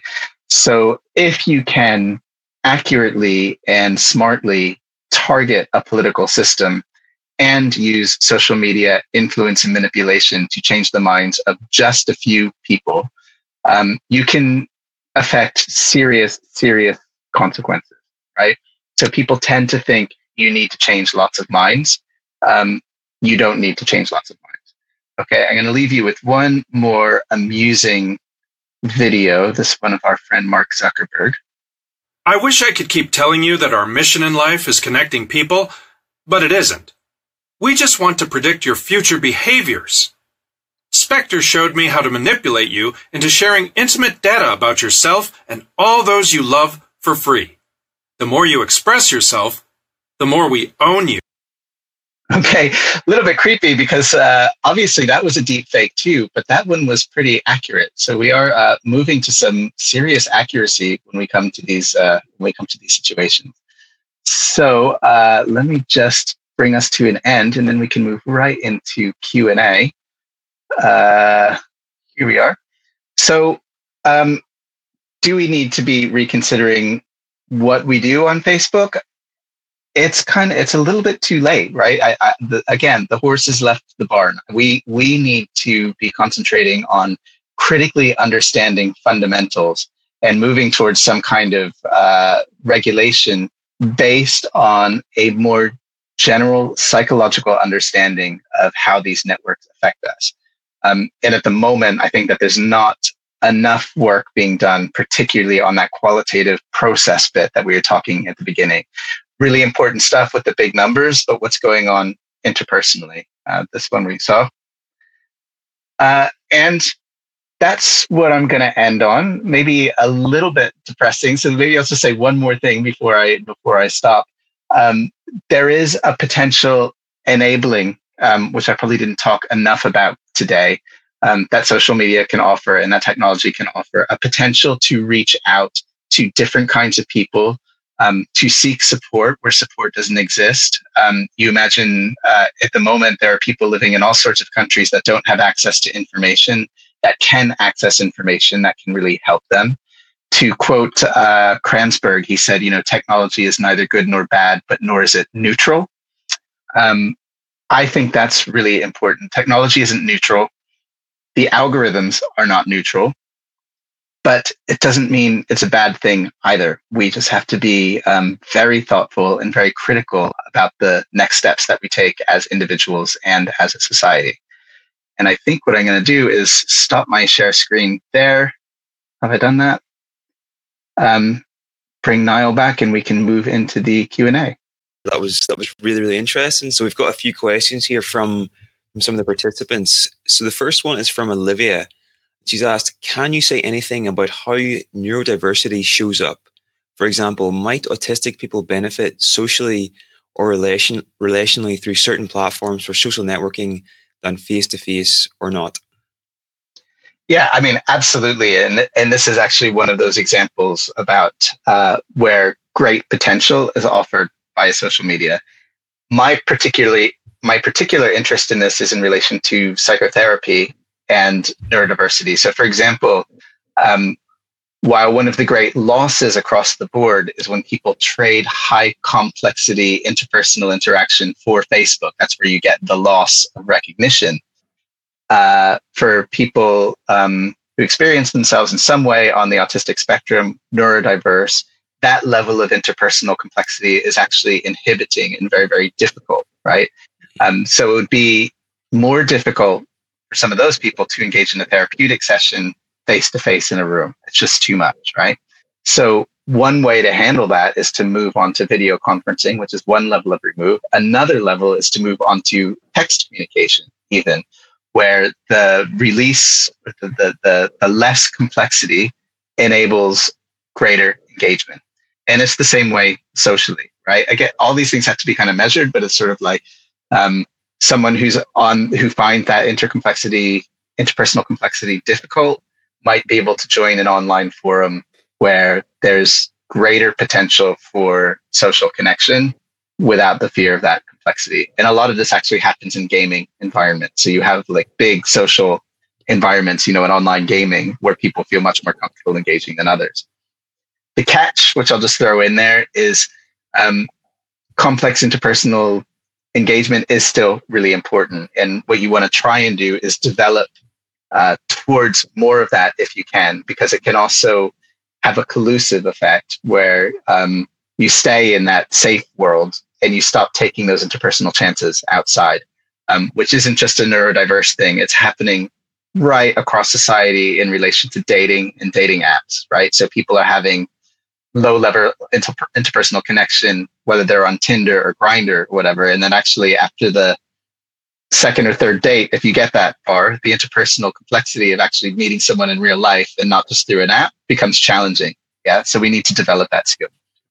For sure. For sure. Okay. So the next one's from Julie Dixon. And Julie says that she works with the young adults who often get into a pickle with what they post in social media. Can you recommend any resources that she can use in her work? Uh, well, I guess I would recommend, I would probably recommend uh, my own book, uh, Keep Your Cool. I wouldn't recommend Psychodynamics of Social Networking, but there is a section in there about how to manage your social media. Um, I think as someone who's working with young people, there's kind of two sort of, I don't know if it's two, there's some general rules that I would sort of recommend. Um, and the first one is always, I always say always curiosity first, right? So there's always this kind of will to want to either want to do something, fix something, stop something, tell them to stop something, right? To like, stop this this craziness that's happening. And it's like, okay, first be curious, wonder what's going on, wonder why it's going on with that person, why that person is making those choices. And uh, so so you can kind of fill in that recognition piece. Someone's going onto the social media seeking something, they're getting something different, which is damaging. So let's find out the whole picture before we say, we'll just come out of the WhatsApp group, whatever it is. Mm. And the second thing for adults and young people is always work towards an active relationship with your technology rather than a passive one. Mm. So most people will have their notification settings at passive, meaning however it's set up, you get your notification, you know, you, you, when your emails come, the notifications come, um, uh, your, your feeds are coming in passively.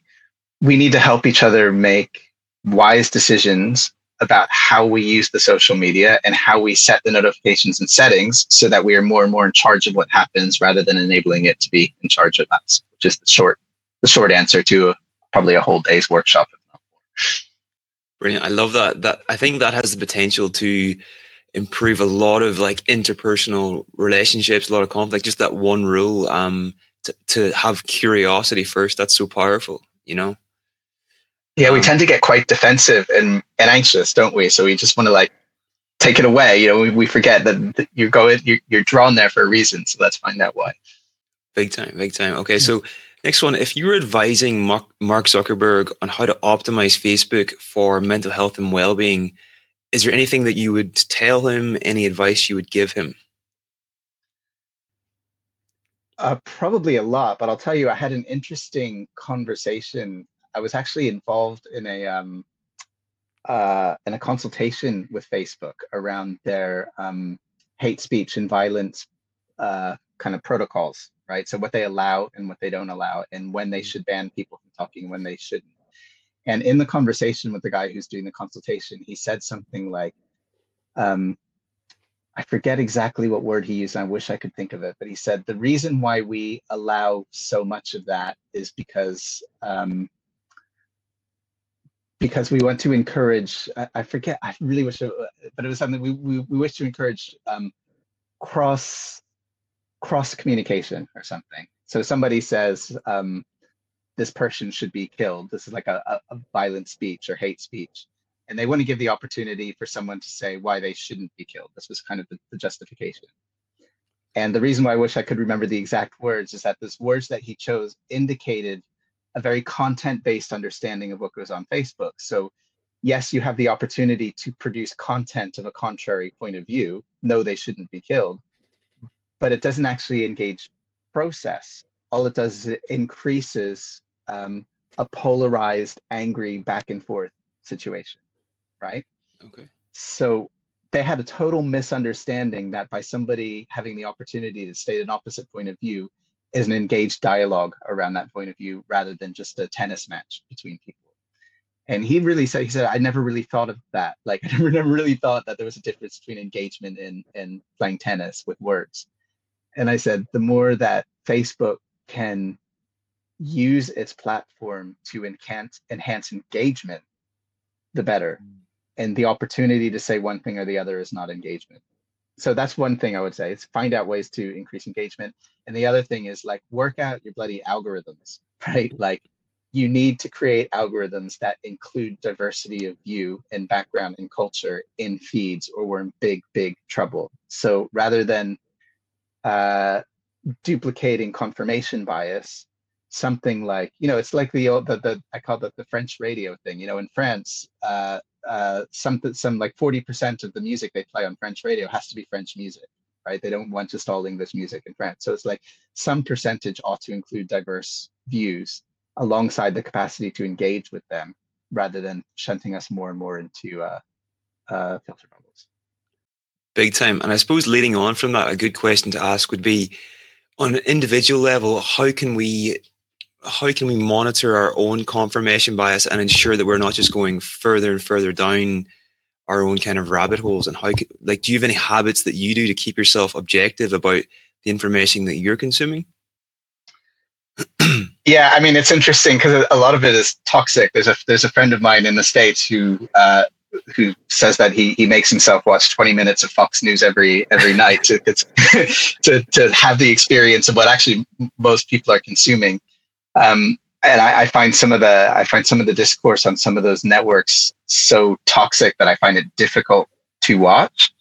But I find it's about, you have to find a way to engage with people, right? So it may not necessarily be um, the way you're consuming news. And I'll give you an example that's very fresh from me, from last night. I late last I try not to engage in Twitter in the in the ways that I'm advising now, but last night I did, and I posted something that was a little bit angry and a little bit mean about what's going on in the, the Supreme Court nominations in the States.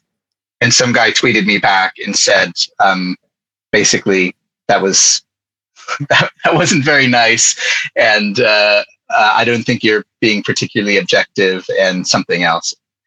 And I was a little bit pissed off that that he tweeted that. And then I kind of looked at my tweet and I just decided, like, this is a non-productive, like it's a non-productive tweet. And actually you can look at my Twitter and see the deleted tweet, maybe the conversation I had with him afterwards. But I deleted the tweet and then responded to him and said, I don't really agree that anybody can be objective, which is what he was asking for. Um, but I don't think that my tweet was productive. So I took it down.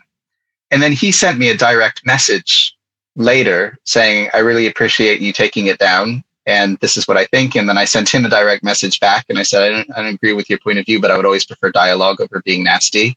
And then we had a talk in the direct message bit, which is brand new, right? So it's kind of like, you're never going to be swayed by watching a, well, you're very unlikely to be swayed by watching a YouTube video or a bit of, or reading the Telegraph or the Guardian or whatever it is that doesn't share your views.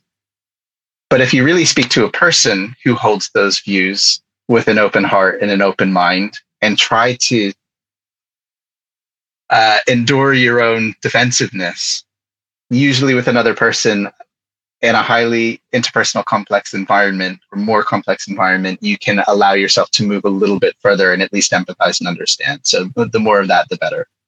For sure. That's that's great advice.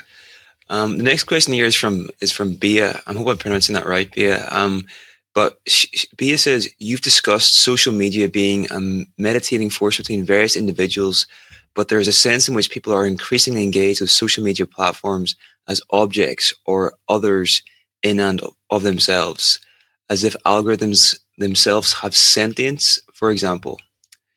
Um, so could you maybe speak a bit more about that there, Aaron? Yeah. So um, this is this is the great paradox, is that, like, when I started this talk, I said, I'm kind of, I feel like I'm talking to myself here, but I can see that I'm talking to seventy-two people.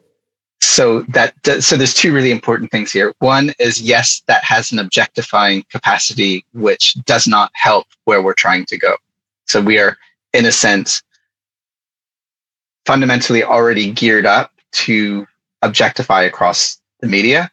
And this thing that I mentioned before about Dunbar's number, the one hundred fifty, um, I don't want to go, like, way, way too deeply into it. And I know we're nearly out of time, but basically the, the reason why we have this Dunbar's number is called the, so, uh, the social brain hypothesis, which is the idea that we developed human brains so that we could maintain and understand levels of trust between individuals in hunter-gatherer tribes, right? So somebody gives you some food one winter, uh, you give them food the next winter because the, the, the, there's a reciprocity there. Somebody stiffs you one winter, you don't trust them the next winter, right? That, that's what it's about. And what's interesting is on Facebook, they found that even if somebody has five thousand friends, maintained relationships, that's people that you're actually posting with, is almost always, it's under one hundred fifty, it's about one hundred twenty. So you're still in Dunbar's number, even though you have this. But as soon as you surpass Dunbar's number, you're back into objectification again, because you can't hold in mind more than those amount of people. So these are the two, these are the two. So we are geared through the architecture of the network to objectify rather than to subjectify. So there are some cures within the network that I talked about before, fixing those algorithms to ensure that we're getting different points of view and to see if there are ways to increase engagement rather than the back and forth. But unless we have the in real life moments to share with other individuals who have diverse views of ours, we're not going to cure it online, because online is part of the problem. Yeah, so important. Um, have you got any social media advice for people who would consider themselves introverted? So, uh, yes, um, use it as a way in and develop. I mean, it's hard now in COVID times because we're all we're all you know we're all introverted, and and more introverted people have, in a sense, had fewer opportunities to practice their extroverted side. Um, but I would say use your social media as a step up towards enhancing the muscle that allows you to challenge your introversion. Right. So create enough safety in the relationship to go out there and experiment more with the high, the high complexity interpersonal stuff.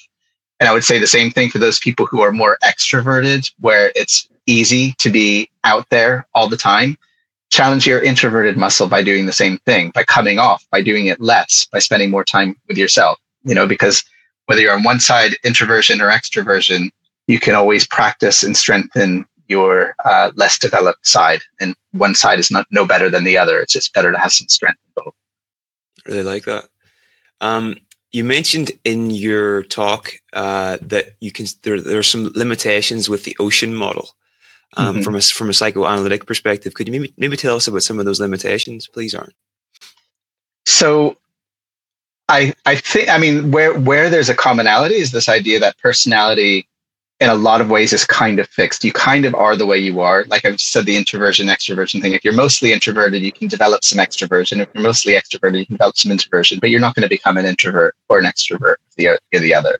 So if you view the five, uh, the, that five model as a personality structure, you also understand that in different contexts, you may operate differently in those spectrums. So it might be that um, you score relatively low on openness. Um, but like the example I was giving you before, um, you might be high on agreeableness, and you might have a one-to-one conversation with someone who can enable you to be more open, mm-hmm. right? Because, because it's contextual. So your agreeableness allows you to be maybe interested in what somebody else has to say. You're going to be nice. You're not going to be super defensive. And that might get into your openness. And the, and the Freud's model, which is basically the, the the conflict model, is that there are parts of us that go one way and there are parts of us that go the other way. And then we're in conflict, and what we produce is a result of that conflict, right? So I hate you and I love you. So I'm going to be like, uh, touch it, you know, and sometimes I'm going to be nice and sometimes I'm going to be passive aggressive, right? It's like that both things are operating at the same time. So the the criticism is that it's all happening at the same time, that there are parts that are open, there are parts that are less open, they will be in conflict with each other, and they will produce a result. And the more insight we have, we can become aware of the parts of us that are closed down and the parts of us that are more open, and kind of uh, grease up the wheels of that that conflict, which enables us to have more flexibility when we're in the world. Yeah, so it's not totally fixed. Very interesting. And how can someone develop more kind of self-awareness around these areas? Like, would that have to be done through therapy, or have you got any other things that people could do to increase their self-awareness around around that? Yeah, I mean, I think I think therapy is obviously really helpful. I mean, I'm a little bit biased, but I think, you know, to take the time every week to sit down and be curious about yourself for the benefit of personal insight, I think it's really good. Um, I think mindfulness meditation is also really helpful, um, but you kind of have to know how to do it, and that might take some training, because it's not just sitting and breathing. It's that non-judgmental curiosity about what's going on inside of you.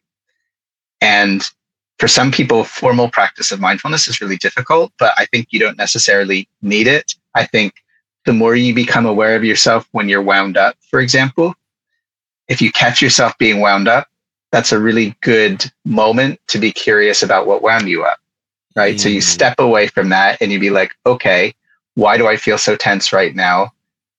I'm just going to wonder, and maybe you maybe you write about it in your journal, maybe you talk to a voice memo on your phone. You just take the opportunity to be curiously non-judgmental about it. So the next time you get wound up, you have a little bit more knowledge. Um, we've got one here from Stephen Wright, and Stephen says, do you think algorithms should be tweaked to offer a balanced flow of information? So they offer information that is antithetical to your personality and current worldview. And do you think this could work in combating polarization? So I, I think yes, but it's it's controversial. I, I think that social media needs to do some social engineering. Okay. Um, when I was a kid, uh, I was I was in the era of busing. So it was like when they were desegregating schools in, in the U S, right? So um, they would bus white kids and black kids backwards and forwards so that they were all going to school together. And I I think I really benefited from this experience. And that was social engineering. It was just like, If, if all the white kids in the suburbs are going to school with each other and all the black kids in the city, which is like it was where I grew up, are going to school together, you're never going to get this high complex interpersonal relating, right? Mm. So I had that. I had really great multi-ethnic, multicultural upbringing that was um, designed by the people in power at the time to intentionally make an algorithm, right? So I think, yes, but the danger is, but it's the same danger we have now. The, the danger is you're asking a few people in power to make decisions about how to socially engineer uh, our, our global community online.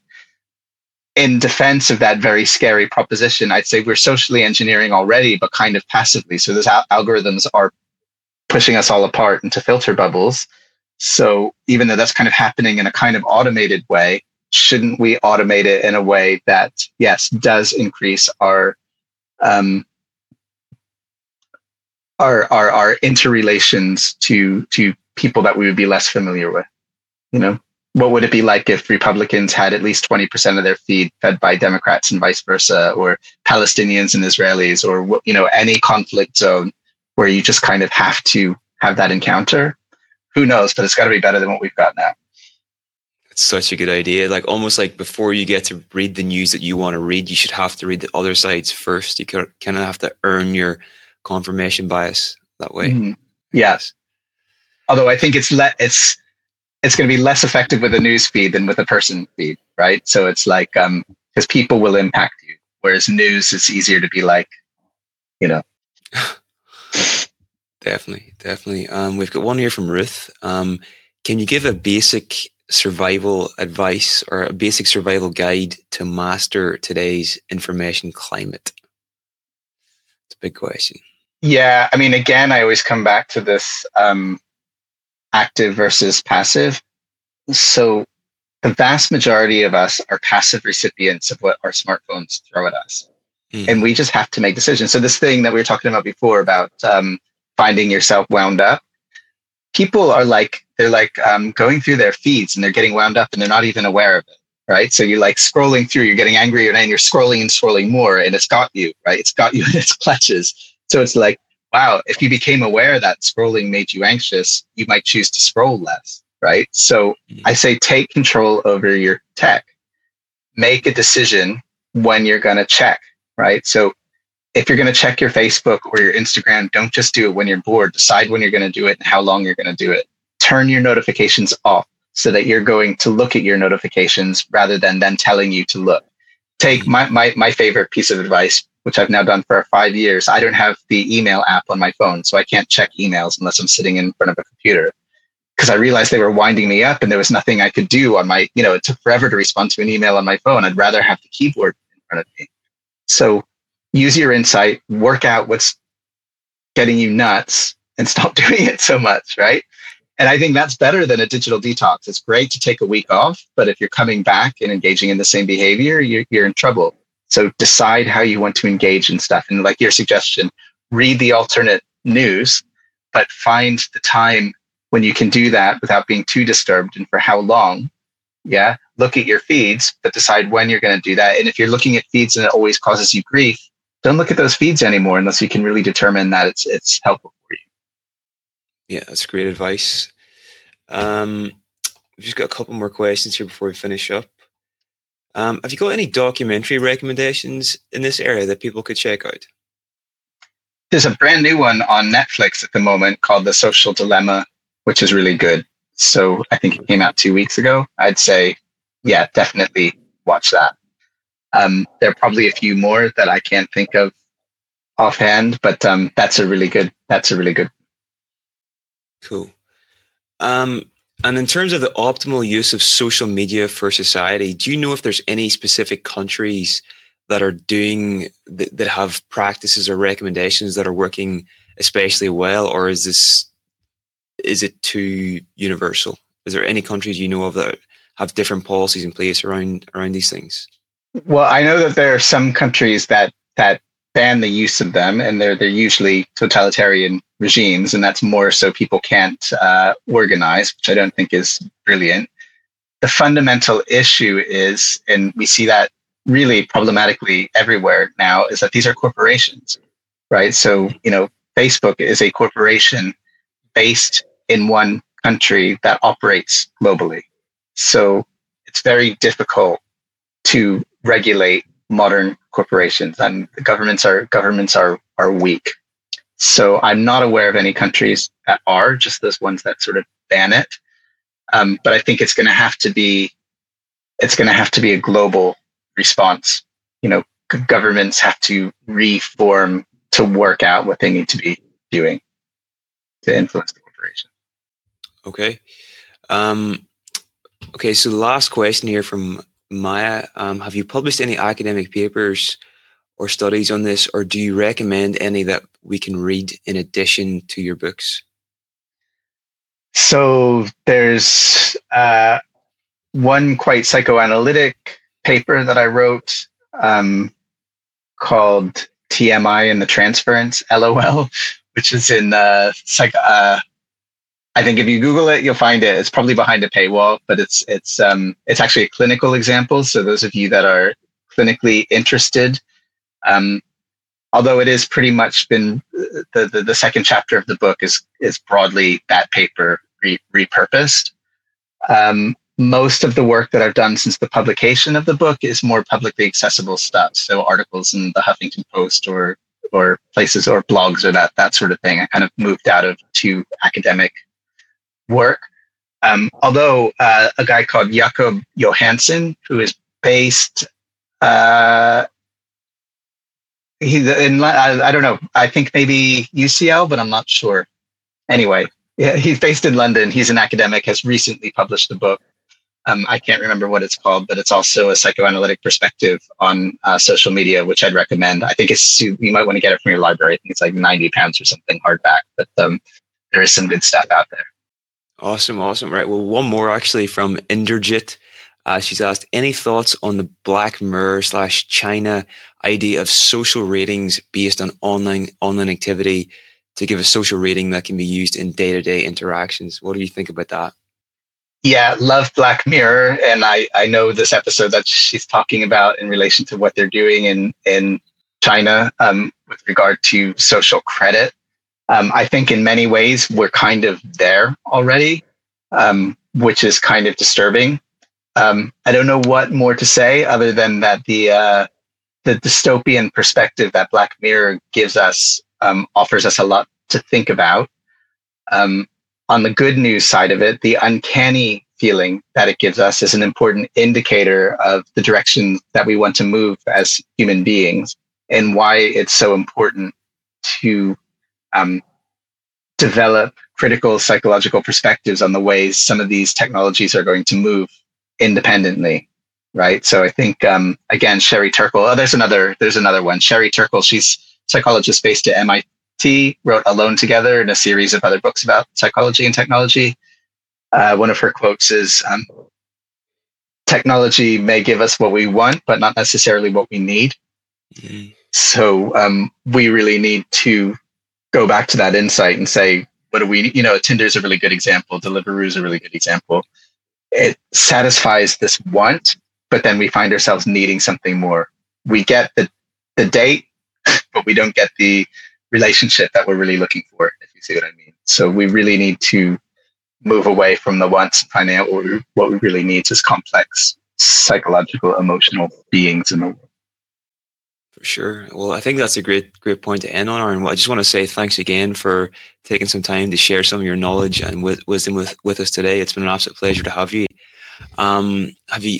Is there anywhere you'd like to send people online? Uh, is there anything you'd like to share about Stillpoint and the work you're currently doing there before before we head off? Yeah, well, Stillpoint, I, I wish I were in a position to to launch it now, but we're actually going to be launching a uh, social network for the psychologically curious, probably in October. And it will be a place to go share information, get really good content um, about the stuff I'm talking about today in relation to all sorts of social interesting issues. So go to the Stillpoint Spaces website, um, join our newsletter, and then we can let you know. It's going to be free um, for everyone. So uh, that would be great. I'm really, I'm really dead curious to know myself how that's going to work and whether it's going to work well. Um, otherwise, you know, you can find Stillpoint or myself on Twitter, Instagram, usual places. I do have a professional Facebook page, but I don't actually use Facebook myself anymore for relatively obvious reasons. Awesome. And whenever um, the lockdown ends and people are looking for like a, a space to work in London, I, I used to be a member of Stillpoint Spaces in London, and it's just a great community, great place to work. And they've also got like therapy rooms to rent rent out there as well. So it's it's a great place, and I highly recommend it. So Aaron, thanks a million for taking the time. It's been a pleasure. And speaking yeah, to thanks. It's been great to see you, and it was great to see you every day back when you used to come to our co-working. So it's really, really nice to see you, Niall. All have right. A good rest of your day.